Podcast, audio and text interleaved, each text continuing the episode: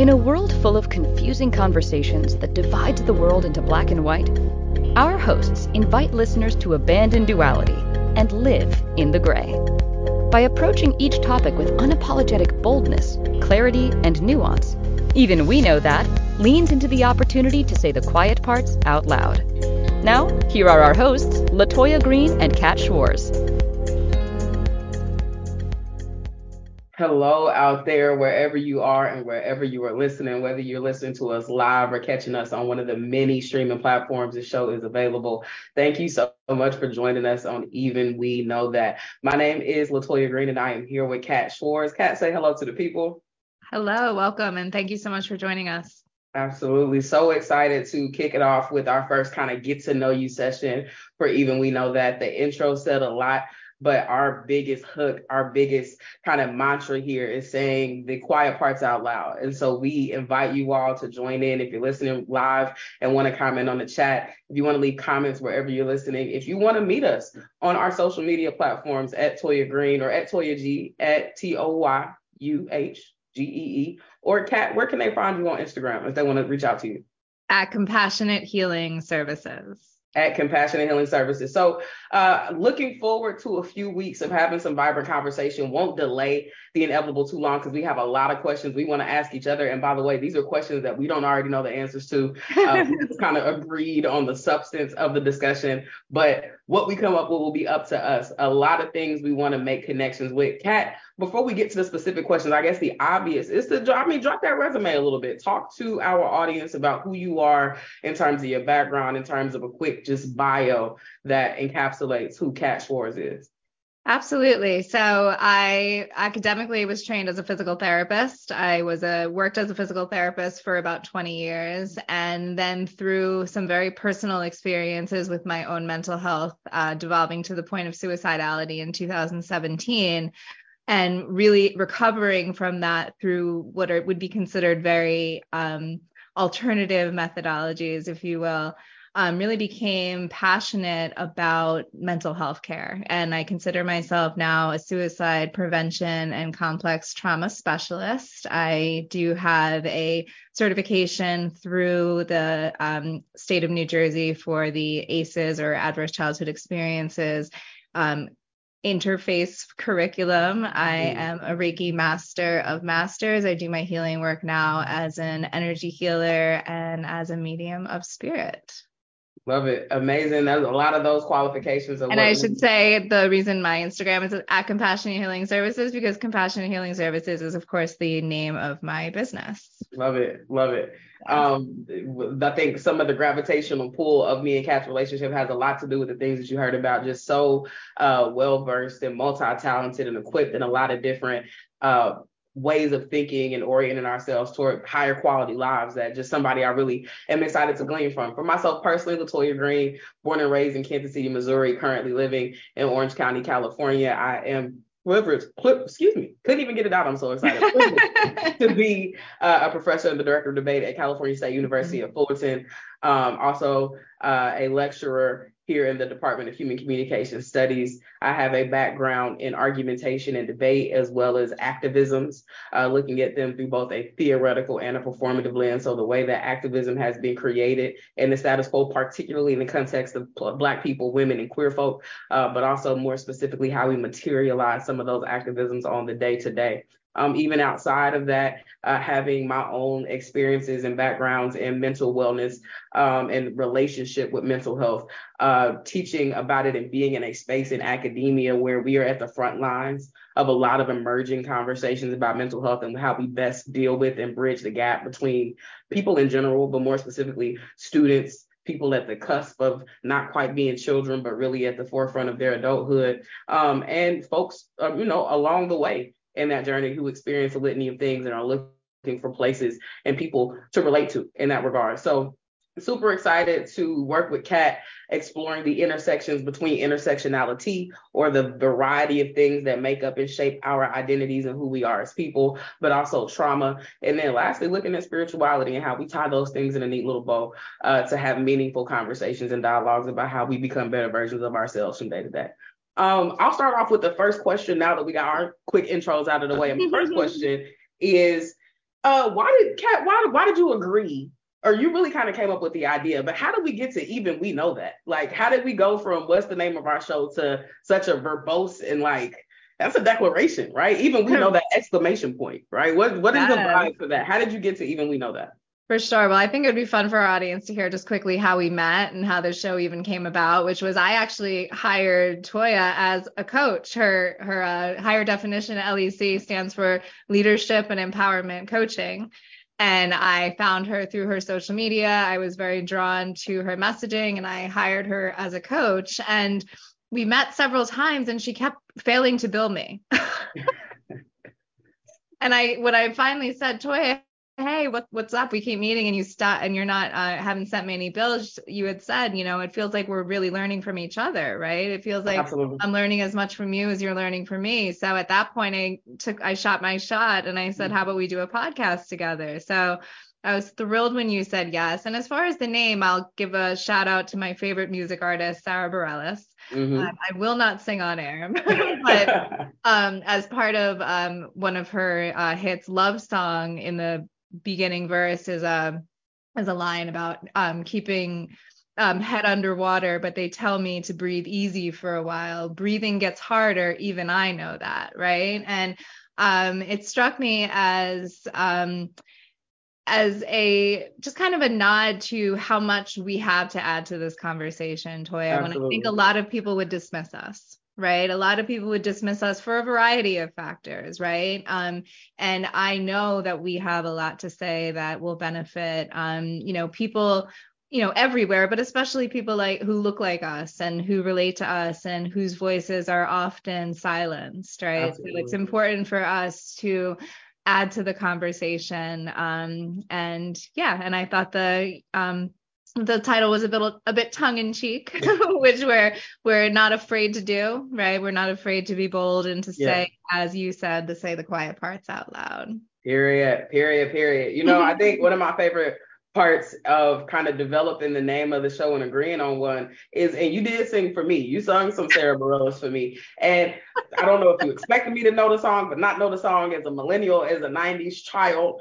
Um, definitely familiar, definitely my repertoire. I think probably a um remember now music? Um, I do. Come up with those I compilations. Do. I'm almost certain that Sarah was in a commercial or two on TRL.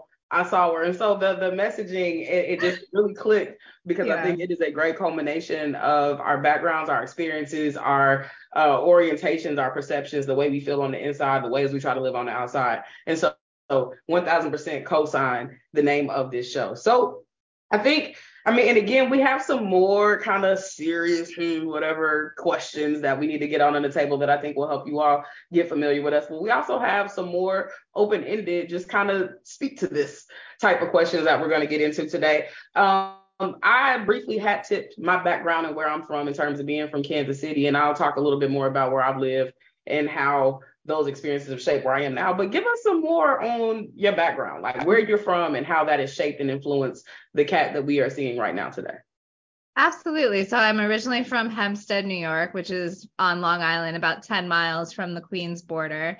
Um, born and raised there until I was 18, and I moved to uh, South Jersey, where I currently reside.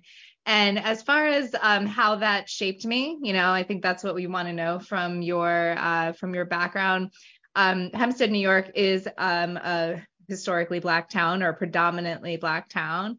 Um, I was, um, you know, all my schooling was through uh, the Catholic school system. Mm. Um, all of my, um, I did go to a um, public school as a preschooler, um, and you know, had a had the experience of being the only white child in my class right? The majority of my neighbors were black. I have mm-hmm. black family members. My beloved uncle peter was black. And i say all that to say that um, when it came to being conditioned as every white person in this country is um, in a white supremacist society when i started hearing those messages and it was primarily from my um, my father's radio, right? Mm-hmm. I mean, it's such a um, full circle for me that we're putting our voices out in in this way because it was really um, the the people I was subjected to listen to as a young girl, such as Rush Limbaugh and mm-hmm. Don Imus. And I'm sorry, um, you know, I'm these, so sorry.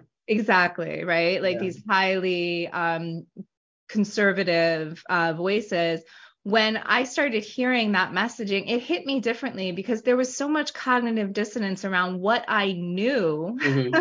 right, about about my black community members, my friends, my family members, and what the my dad's radio, let's say, was telling me, right? And it, there was just this instant um, uh, amount of cognitive dissonance around no that's not you know that that's just not true and i i you know, I've been having these types of conversations within my own family since I was a, a preteen, right? right? And um, so I think that's that's the only thing I I I think is important about my background is just to to know that um, you know, I grew up with a very robust and real understanding of um, not uh, not the black struggle i'm in no way saying that but more actually black joy yeah, right? and um, you know because what we're taught as as white people in a racist country it's almost like we're taught that black people are a monolith mm-hmm. right? Very much so that in which um, there is a higher degree of criminality and things of that nature, which is just total bullshit, right? It's just conditioned bullshit that we're taught. And I think for me in particular, it was just easier for me to um, to see those lies for what mm-hmm. they were, and it's definitely shaped who I am today in a in a very strong way. Amazing, amazing. I know, you know, I think our our, our backgrounds are similar, a little uh, different and distinct in terms of for sure regionally. Um, I grew up in the Midwest. I grew up in Kansas City, Missouri. So uh, not to be conflated with Kansas City, Kansas. There are two of them. I'm at the bigger and better one, um, or from the bigger and better one rather. Uh, the one of the home, you know, the the the, the champion, Kansas City Chiefs. Y'all are gonna get sick of me and all my right, all right. I I was a, I'm a Philadelphia Eagles fan, so she yes. just had to push that in there. Yes, Godspeed. congratulations on your Super Bowl win. I hope you've been healing through your issues.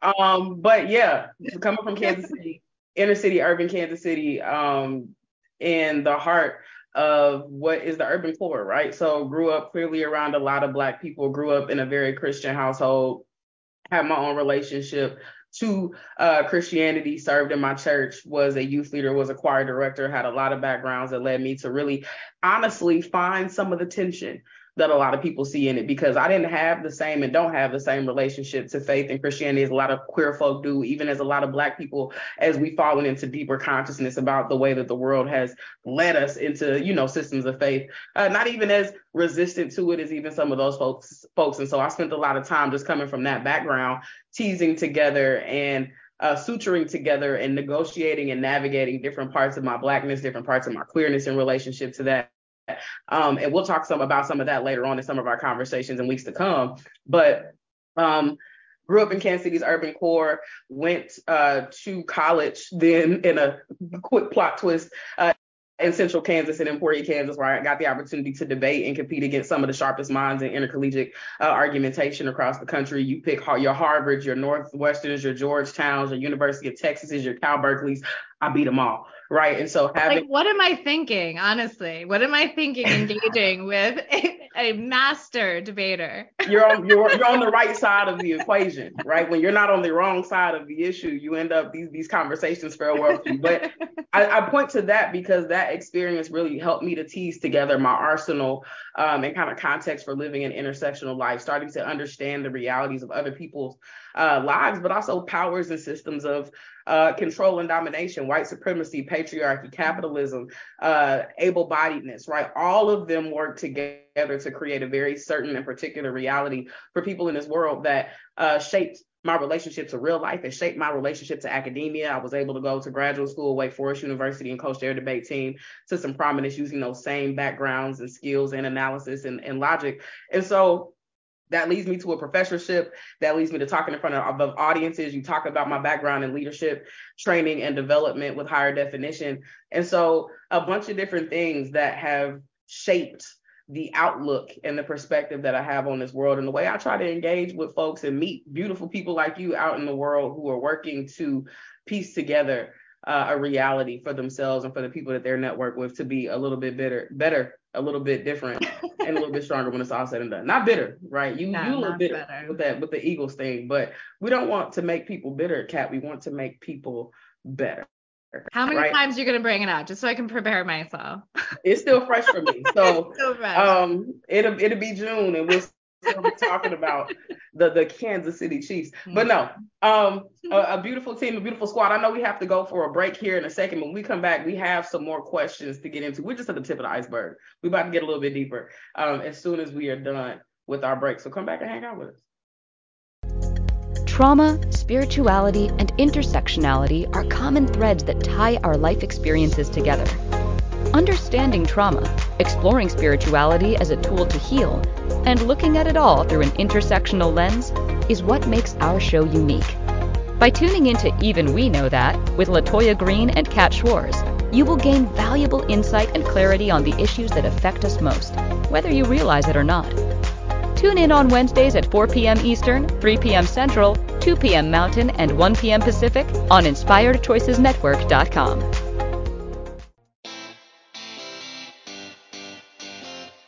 Are you a subject matter expert?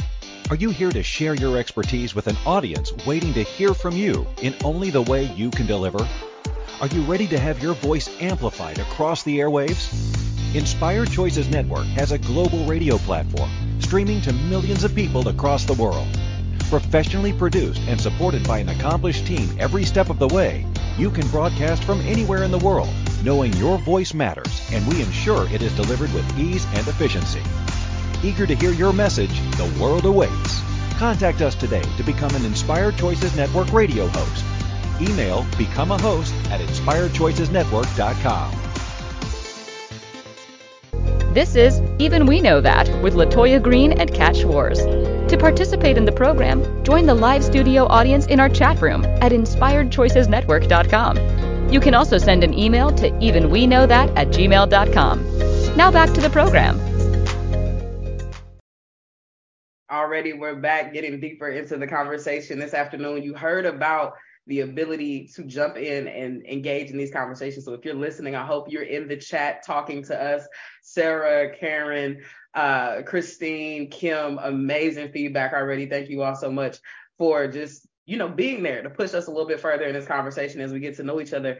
Kat, uh, are there some questions you have that you want to talk to us? Well, I don't want to hog all the question asking. This is not an interview. This is a very informal process that we're in right now. So um, I want to share some of that time with you. Anything you want to throw out there for these folks to get to know us?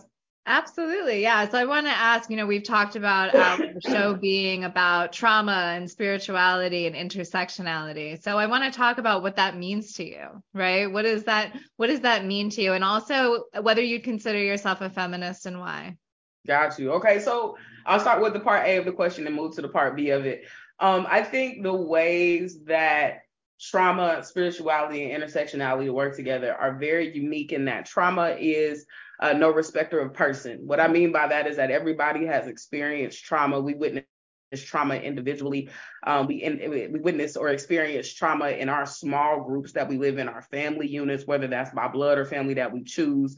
We experience trauma in terms of workplaces, and especially now in this economy, trying to survive and exist in ways that improve our quality of life. But we also, um, in a lot of ways, experience collective trauma. I have a great example of collective trauma. We again uh, find ourselves with bowed heads and broken hearts about the uncontrolled gun violence that exists in this country with the tragedy that happened down in Nashville. And so moments like that are opportunities for us to not move further away, but I find an interesting way, uh, opportunity for us to lean in and really understand trauma and how it shapes um, and is influenced by our past, how it has a hand in our present, and how it shapes and organizes our future. So when I think about trauma and then relating that with spirituality, not only do we share the capacity to experience trauma, but we always also share a capacity to, to understand and move through it, and maybe do so in ways that are not you know, constantly or easily or readily available to us or presented to us in ways that are always accessible, right? So not everybody has health insurance. Not everybody has the ability to access a therapist. And those are important ways that exist for us to heal from our traumas. But not only that, thinking about uh, our relationship to the world outside of ourselves, thinking about, um, you know, the the karma, the love, the intent that we put out into the world, thinking about the way um, that that trauma shapes and informs relationships that we build and how we connect with it and how we create community and networks, right? So those are all spiritual things. We exist in very spiritual ways in relationship to each other. So not just trauma, but also the other, the bright side of trauma, the healing of trauma, the dealing with trauma, the confrontation with that trauma that makes us powerful beings uh, that have not just natural power, but even supernatural power that exists above and on top of who we are and as we exist every day. And then the intersectionality bit is just that there are so many different voices and perspectives about both trauma and spirituality relationship they're in and so forth even about the ways that we look at mass the way that we understand uh, white supremacy, the way that we, and I'll get to the feminist bit in a minute, but the way that we understand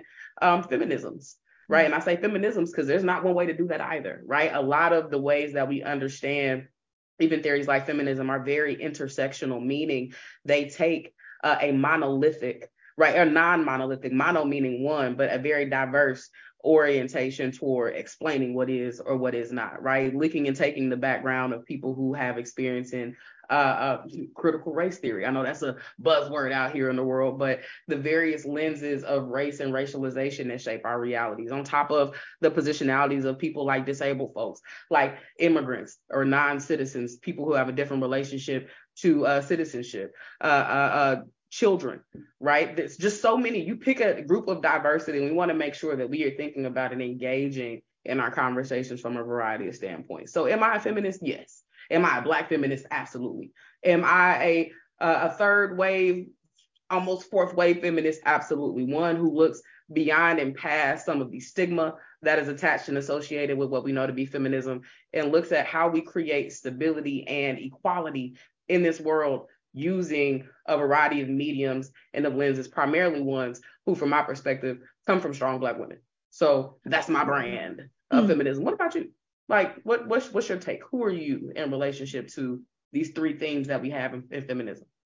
Well, I'll start with yes, I am white and yes, I am feminist, but I am not a white feminist, right? and I want to talk about that, what that means, you know, and um, and really the ways in which white supremacy has infused its way into um, a lot of feminist theory, right? Where white women have historically taken on the only the issues that affect white women as opposed to the, the issues that affect the most marginalized among us. So, you know, no, I am not a white feminist. I am an intersectional feminist. And um and I agree with everything that you said in regards to trauma. And what I would say, one thing I left out of my personal background, you mentioned your Christian background. I was raised Catholic, mm. right? I was faithful in that until I was 21 years old. And when my father died, my faith essentially died along with him. Mm. And I spent the next 18 years as an atheist. And that radically changed in 2018. I'm sure we'll talk more in other episodes about that. But um, but really what it helped me to understand is that you know, when we talk about spirituality, another word for that is energy, right? And we know even from um, our limited science that energy is everything and everything is energy, yeah. right? So when we talk about trauma and spirituality and intersectionality, to me, we're just really talking about um, the ways in which the um, we are all affected, right? Because whether you are consciously affected by these issues or not, you are being affected by them, right? Absolutely. And I think it's our uh, denial of that reality that's causing so much suffering and causing so much of the the problems that people like you and I are really focused on um, helping um, persisting, right? Because people aren't even willing to say the problem out loud, right? Yeah. You know, um, much less. And I don't think I think, and oftentimes that it's not so much that the the um, the problem is complex; it's that the application of the solution is highly complex, yeah, right? Yeah.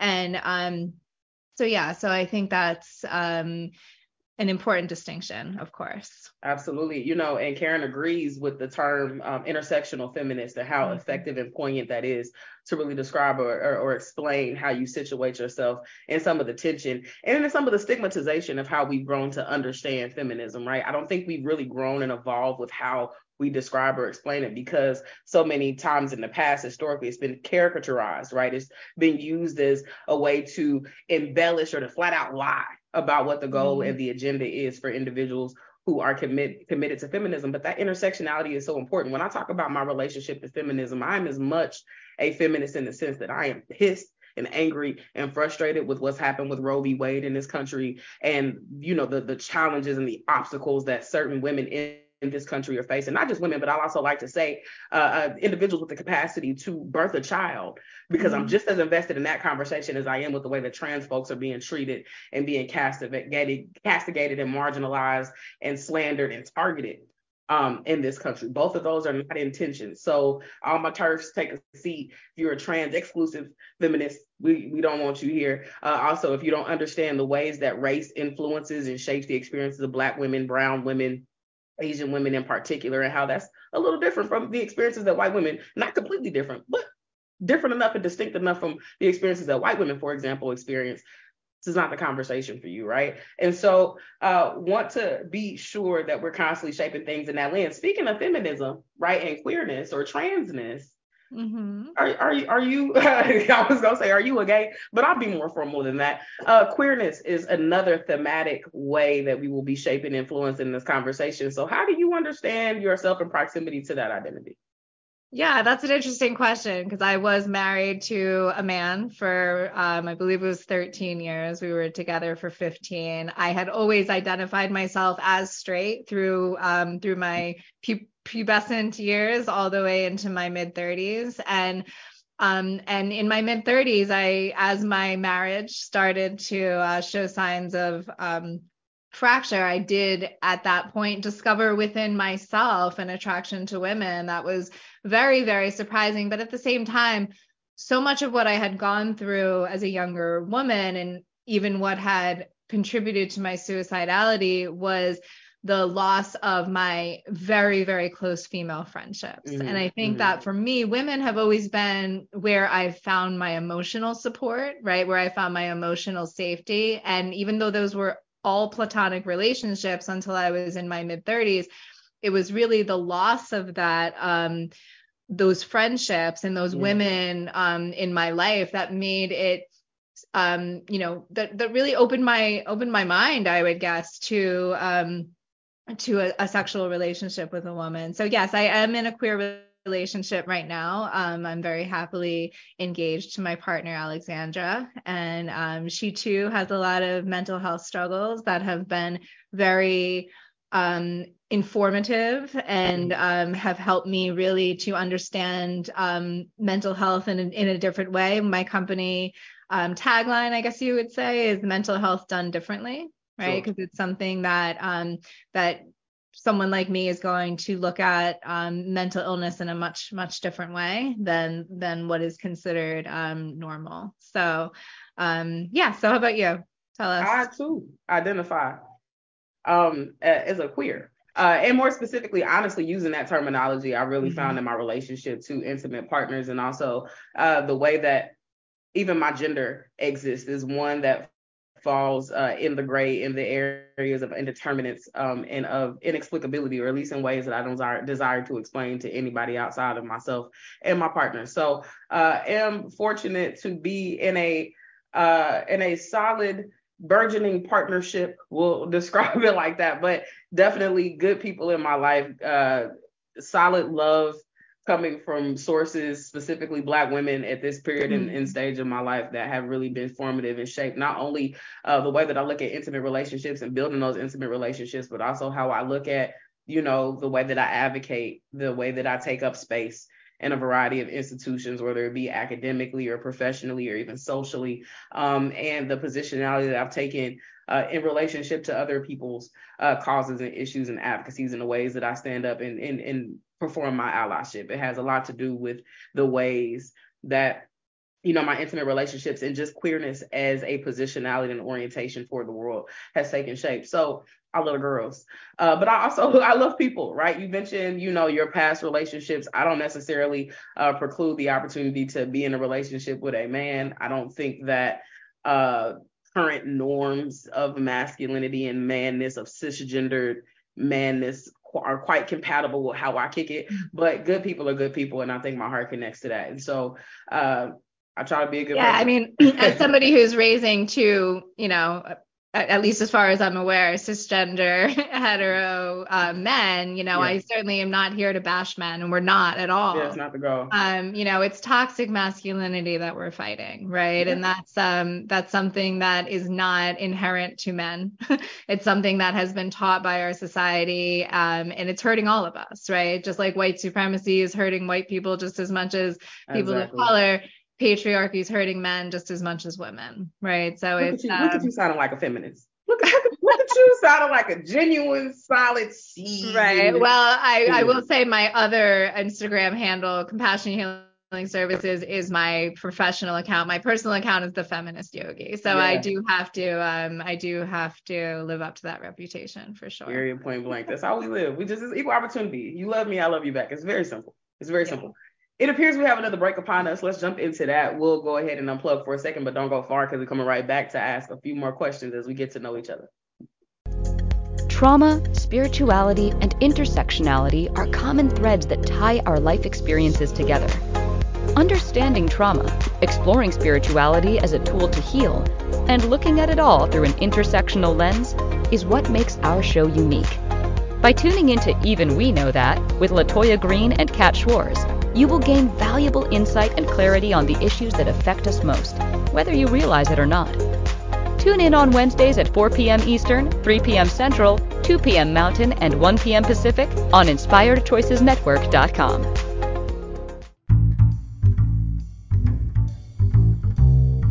How wonderful would it be to carry your favorite Inspired Choices Network host with you throughout your day? Well, now you can. Inspired Choices Network now has its very own mobile app. Our free app offers live streaming shows, along with thousands of podcasts and TV episodes. Our shows cover a wide variety of topics. Whether you're waking up with us, carrying us through the day, and taking us to bed with you, we're always here for you to enjoy. We're easy to find. Just search for Inspired Choices Network in the Apple App Store or Google Play Store. This is Even We Know That with LaToya Green and Kat Schwarz. To participate in the program, join the live studio audience in our chat room at inspiredchoicesnetwork.com. You can also send an email to evenweknowthat at gmail.com. Now back to the program. All right, we are thickening the plot. I'm here with my with my girl Kat. Um, we have been definitely having some great conversation. I'm learning some things myself over here. So if I make some faces like, hmm, ha, it's because I've been enlightened just as much as you are. Kat, I want to ask, um, I think something, it's a really big question. So if it takes you a, a minute to come up with something, I get it, I got it, because I'm a cheat and ask you first so I can think of my answer. Uh, but what is something that uh, would surprise people the most to know about you? But it's something that if you, based on, you know, the relationship you build, the people you talk to, if you said this to somebody who's been knowing you a while, they might even be shocked. Like, really? What's what's something that might surprise people about you? Think I can think of two. One being, um, it's a little surprising that I'm doing a show that I'm putting myself out there in this way because I grew up with a very strong belief because my brother literally told me every single day of my life that nobody cared what I had to say. Hmm. Right. Mm. I mean, I grew up in a um, emotionally abusive and neglectful household, um, among other abuses. And not only, you know, you're what I know now is that your beliefs shape your reality, right? Yeah. And because that's a, a belief that was instilled in me so young, it I really did then attract and surround myself with people, including an ex-husband who really didn't care very much what I had to say, right? And that yeah. took me getting to the point of suicidality for me to realize that you know I didn't want to end my life I wanted to end the life I was living essentially right. And that took a lot of um, courage to really um, start sharing my voice right, in a way that was, for the most part, caused me to lose the people that I had in my life at that time. I mean, I, I'm living a very, very different existence than I was just a few years ago. And mm-hmm. that is in large, por- large part because of my choice to be heard right? And because of my choice not to be silent anymore about the things that had um, traumatized me when I was younger and were continuing to traumatize me. The other, I think, is just ex- how much I've been through. Really, I, I don't think it's Um, I think it would surprise most people to know what I all that I've been through, whether it be in my childhood, uh, throughout my marriage, my own suicidal crisis, and then the very, very challenging reality of living with a partner who has such severe trauma. She's a human trafficking survivor, mm-hmm. and she was adopted by an abusive family and experienced a lot of abuse throughout her life. So um, turns out that severe trauma has severe consequences, right? So, as the caregiver of a woman with severe mental illness, I have been through a lot, and I think much more than people um, would realize um, looking at me. You know, you mentioned that, and before I answer the question for myself, I want to make sure that people who are listening come back and listen to our conversation next week where we talk about complex trauma, right? We yeah. really peel back some layers and explore not only the current ways that complex trauma is resonating in our lives, really, um, as any therapist will tell you, dialing it back and looking back to prior life experiences, uh, qu- prior formative experiences that have really shaped and influenced the version of you that we get from day to day. So that is going to be a great conversation, and I'm excited to have with you, uh, just because I think it really starts to help people get some insight into who they are and how mm-hmm. they understand their reality. Um, for me, I think I would surprise people who got closer to me if they knew that I was a lot quieter and had a bigger relationship to like quiet and not talking uh, than they might think. I've mm-hmm. always been known to be this very outgoing, engaging, even in school. Like I used to get marks so like LaToya Green is a joy to have in class, but she is just very talkative. She talks to everybody, whatever. And as I've gotten older, my personality has changed. I think I've grown and evolved in ways that we all do. But one of the things that is super interesting to me is the people closest to me. The people who don't really know me that much know me to be this really outgoing, really, hey, hi, what's going on? Da-da-da. Like just I'm there. I'm very bring you in, never meet a stranger, not afraid to talk to you, whatever. But the people closest to me are like, you're really quiet. You know, and I've noticed that more in my adult life at this stage of my life. The people who describe me are like, you know, you don't really you're not very you're in, an introvert, right? We look at mm-hmm. introversion and extroversion, and it's it's always the you, there are a lot of people who are like I'm a, I'm in the middle somewhere, and I'm one of those people that really experiences life as this very uh, introverted ex, extrovert, right? Uh, extrovert rather, who yeah. is is very flip switching Now I bring I think to this because you know you want to know why. Like I'm always very interested in the whys and how I'm wired and what's going on in my brain from moment to moment. And a couple of things in terms of my just self inventory that I've done can I think describe or explain how we get here. Number one, I'm a Gemini, and I totally I was believe. Gonna say. Um, in my representative, I have representatives. They're all the same. They're the same person, um, but there is a very intentional negotiation uh, for who I'm sending to mm-hmm. deal with that moment. And I think the the more prominent, the strong twin is is a lot more lax, is a lot more chill, is a lot more disconnected and unplugged and just on vibes than mm. some people might suspect, or at least that I've I've come to know just based on superficial relationships and deeper relationships that I have. The second is that I've been um there is a woman on Instagram, I think her name is Hannah Knows Bodies or something like that. And I'm gonna talk about her yeah. more when we have our fat phobia conversation.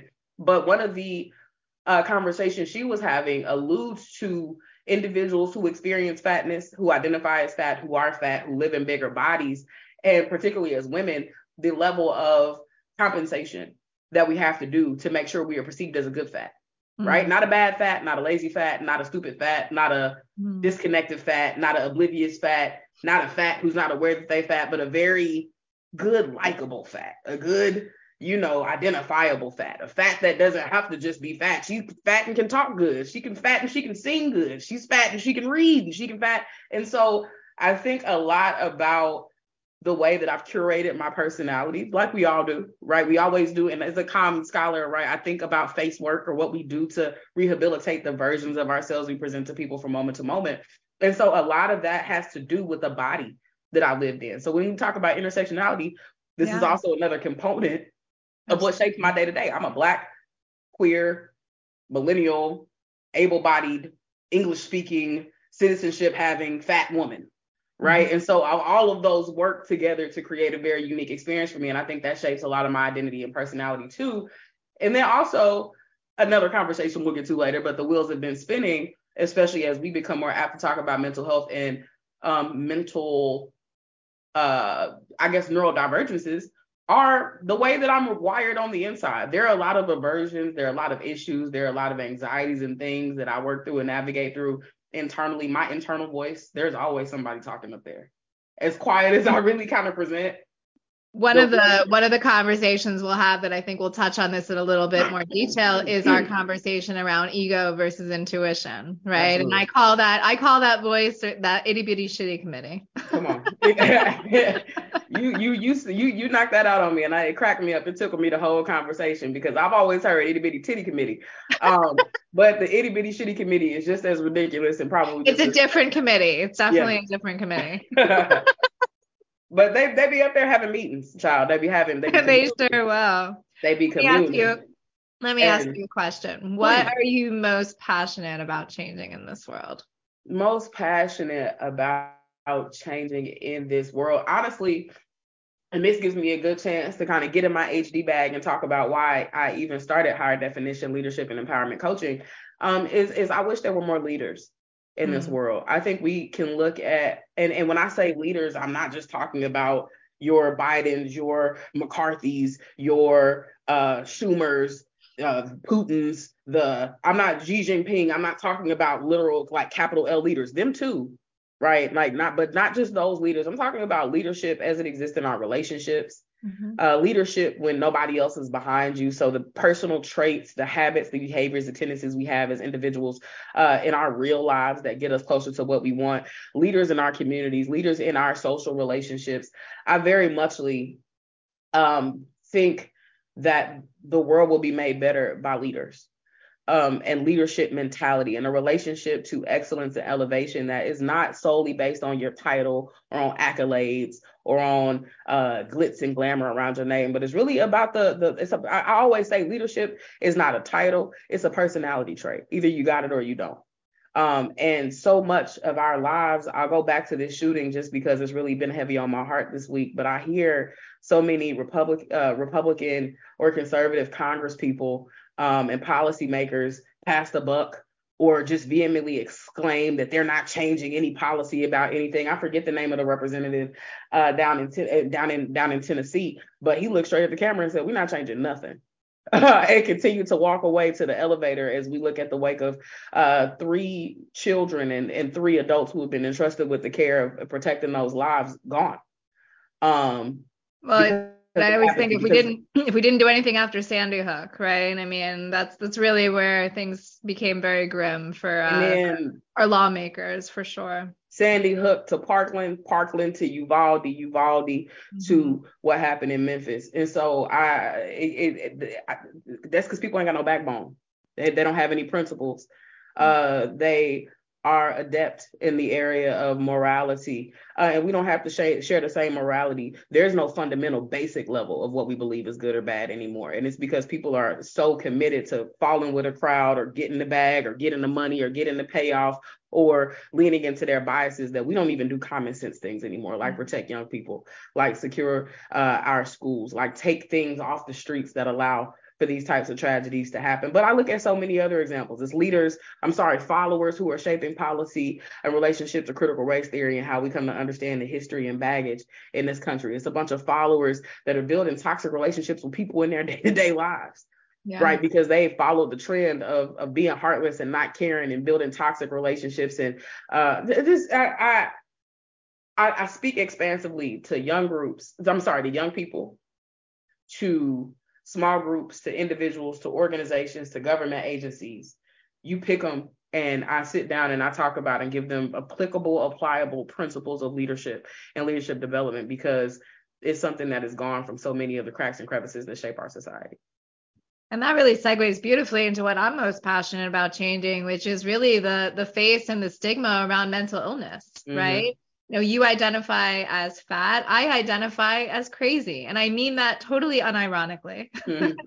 right? I was diagnosed as bipolar back in mm. 2017. I was told I needed to be on mood stabilizers for the rest of my life. It was the combination of the fact that those mood stabilizers were completely intolerable to my system for me. And I'm not speaking for everyone, for me personally. Yeah. They were um, worse than the symptoms, the, the side effects rather were worse than the symptoms I was treating. Right? And um, so I wound up going off of the medication that I was being given, uh, getting a correct diagnosis. Again, very uh, excited for our conversation next week of complex PTSD. That at mm. the time was um, something I had never heard of, and it uh, that diagnosis absolutely changed my life. Helped me to heal the trauma, the underlying complex trauma that was causing the mental health symptoms. Um, and I no longer um, have the symptomology of bipolar. And I also discovered in 2018, much to my shock, as I said before, I was an atheist for 18 years, that a lot of what I had been calling mental illness or what had been perceived by others as mental illness was in fact spiritual giftedness. Hmm. Right. I have um, I have abilities in the extrasensory perception realm of claircognizance and clairsentience that I tap into and work with now with my clients. It's very much a part of my um, professional resume, right? Absolutely. And so, you know, when we talk about mental illness, I want to give voice to the voiceless, to so many that are being um, silence because yeah. that that having gone through that experience it seemed to me that the goal of treatment was to silence me right yeah. the goal of treatment was to make me stop seeing that saying those things that were making others uncomfortable mm-hmm. or to medicate me to the point essentially of not being functional right and um and and then we we do that to people. And then we wonder why we lose so many and in increasing amounts to suicide to deaths of despair from alcoholism to, to acts of violence. to acts of violence that we've been talking about right? I mean these aren't head scratchers. They're related right? Yeah. I, I had to sit back in my seat because it just kind of blew my mind away the way that you are piecing together the yeah. the different sides of this. I think we have to take a break, but when we come back, we got a couple more questions before we clean it up for today. But that solid. Let's talk more in a second. Trauma, spirituality, and intersectionality are common threads that tie our life experiences together. Understanding trauma, exploring spirituality as a tool to heal, and looking at it all through an intersectional lens is what makes our show unique. By tuning into Even We Know That with LaToya Green and Kat Schwarz, you will gain valuable insight and clarity on the issues that affect us most, whether you realize it or not. Tune in on Wednesdays at 4 p.m. Eastern, 3 p.m. Central, 2 p.m. Mountain, and 1 p.m. Pacific on InspiredChoicesNetwork.com. This is Even We Know That with LaToya Green and Kat Schwarz. To participate in the program, join the live studio audience in our chat room at InspiredChoicesNetwork.com. You can also send an email to evenweknowthat at gmail.com. Now back to the program. All right, Kat, I'm gonna toss to you. I think we probably got time for maybe two more questions, and then we want to tell folks where to find us so they can keep coming back for the conversations from week to week. So I want to ask you this one: What is something that gives you hope for the future? Hmm. What is what is something that gives you hope in the future? Children. yeah. Honestly, this the generations that have come, you know, after me, you included, right? There is an age difference between us. I am not a millennial. I am 44 years old. I guess I'm Gen X, right? I'm at the, the end you of are. Gen X. And um, I'm a mom. I'm a mom of a 12 year old and nine year old. Um, they're they're not biological twins. I have a nine year old. My fiance has a nine year old who is one day older than my nine year old. right. That was a sign. That was a sign from the universe.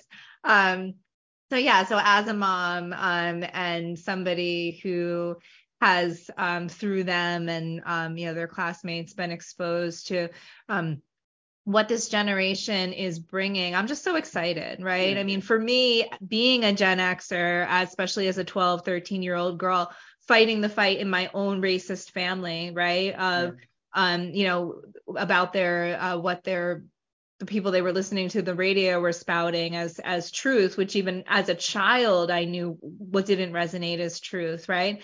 Yeah. Um, I was pretty rare for my generation versus now there's so many um you know I truly believe that you know we we live many lifetimes right I'm I'm a believer I guess you could say in reincarnation that mm-hmm. as we as we leave these human bodies we expand into what um, that lifetime has allowed us to become. Um, we become more as a result of the lives that we live. And then the generations that come after us are are representative of that, right? Are representative of that um, expanded thinking. Yeah. Expansion and growth really is the the whole point of life, in my view. So, um, so yeah. So when we talk about hope for the future, um, you know, I, I know a lot. It, it's very common among uh, generations to to pretend as though the the generation that came after them is the problem. But I'm well aware. I say it often that I am the guide, like the tour guide, but my yeah. kids are the teachers. you know, right? I, I agree so heavily with you, even though we have an age gap and some differences, and I don't have children that I've birthed myself. I am um, a professor, right? And I also teach middle school and high school uh, speech and debate. And so, you know, I'm at a place in my life professionally and socially that, you know, 9 11 is not the most poignant example I can come up with to explain something anymore. The kids don't get it, they don't connect with it. Mm-hmm. And so, the conversations that I'm having with students who I get to see them in rare form I get to see them when they're trying their hardest, when they're working to be their truest selves, and when they are buying into the dream that they've been sold that something about what they're doing now will matter later. And I see a lot of dynamic and amazing young people come through my classrooms, come through my doors with a lot of what you said, uh, an insistence, uh, a, a, a harder exterior, and uh, a, a, disinterest with the nonsense and with the small talk and with the games. And so I'm really hoping that you know, with with with our help, right? With my desire to create as many leaders as I possibly can, and we get people still, you know, unafraid to jump at the forefront and be the currents of change and the waves of change that we are anticipating. And I have a I have a distinct memory of my father. Um, you know, we were having a debate when I was younger, and I have a distinct memory of him saying, you know, you'll understand when you're older. And I said, yeah. you know what, Dad, I'm not the one who doesn't understand. you, right? Okay. Can I ask you one last question before we go? Please, yeah. All right. This is a serious question. Need a serious answer. Don't worry about the haters. They might disagree, but I want you to own your answer. Okay. So there are many ways to consume a potato. It can be scalloped, it can be totted, it can be shoestringed, it can be waffled, it can be once baked, it can be twice baked, it can be fully loaded, it could just have a little dash of salt and pepper on it and be good. Um, what Kat is the best way to consume a potato? Go. Do I have to choose one or can I just like one? Just, just one, one, and you have to tell us why. Uh, all right, I'm gonna go with the French fry, I guess. But I mean, there are so many there there are so many ways to get French fries wrong. But when French fries are right, I guess that would be my follow up question: Who has the best fry? Who has the best fry in the game right now? Uh, you know what? That is a very hard question for me to answer. oh, I know. Um, Arby's, because Arby's has curly. The curly fry. The curly that's that's a redeemable. the correct answer. That's a reasonable answer. Uh, I want to say, Princess, we saw your question, but we're going to talk about some of that maybe later on in the different conversations we have uh, as we go through. So, looking at our relationship statuses and how that shapes our relationship to trauma. Uh, but I do want to say, in terms of my potato um, selection, uh, I like a good tot. Shout out to Sonic. I think they do it right. I think you can find them almost everywhere. America's Drive In. A good tater tot has never done me wrong. And then Christine says Ken's fries in Stratford. That's something I'm gonna have to put on my list to figure out and find out an experience for myself. And a loaded baked potato like that. If I had to go with a number two spot, I'd go with a loaded baked potato. I've been invited to Canada. Apparently, Ken's is up in Canada, so that's where I need to be sooner rather than well, later. Canada is where they have disco fries, right? This is true. This is and, yeah. and, and poutine. poutine. poutine. Oh, wait, are those not the same thing? I disco thought... fry. I've never heard of a disco fry in my life the Canadians are gonna have to help us out here. Let's talk. We'll, we'll talk more potatoes later. Before we get up out of here, Kat, where can people find you as we prepare to jump back in next week, same place, same time, to have a deeper conversation? Absolutely. You can find me on Instagram, two places. Compassionate Healing Services is my business account. You can follow me my my personal account at the Feminist Yogi. I can be found on TikTok at Compassionate Healing. My website is CHS, that's the first three letters of Compassionate Healing Services, yoga.com. And you can uh, email us at evenweknowthat at gmail.com. I can be found personally at kat at chsyoga.com. And how Love about it. you?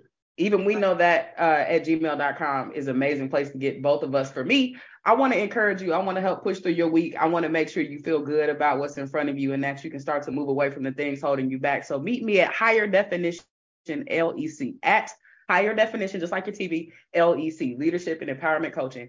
You can meet me there on Instagram. You can meet me there on TikTok. And you can go to higher definition lec.com right now and figure out and learn a little bit more about the services that I offer and the ways that maybe I can help enhance your day to day. So if you are interested in invested, CHS Yoga, higher definition LEC, just come back next week. You'll see us again. You'll hear us again.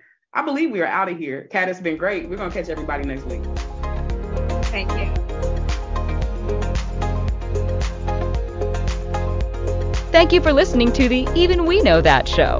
LaToya and Kat return Wednesday at 4 p.m. Eastern, 3 p.m. Central, 2 p.m. Mountain, and 1 p.m. Pacific on InspiredChoicesNetwork.com. Until then, don't be afraid to say the quiet parts out loud.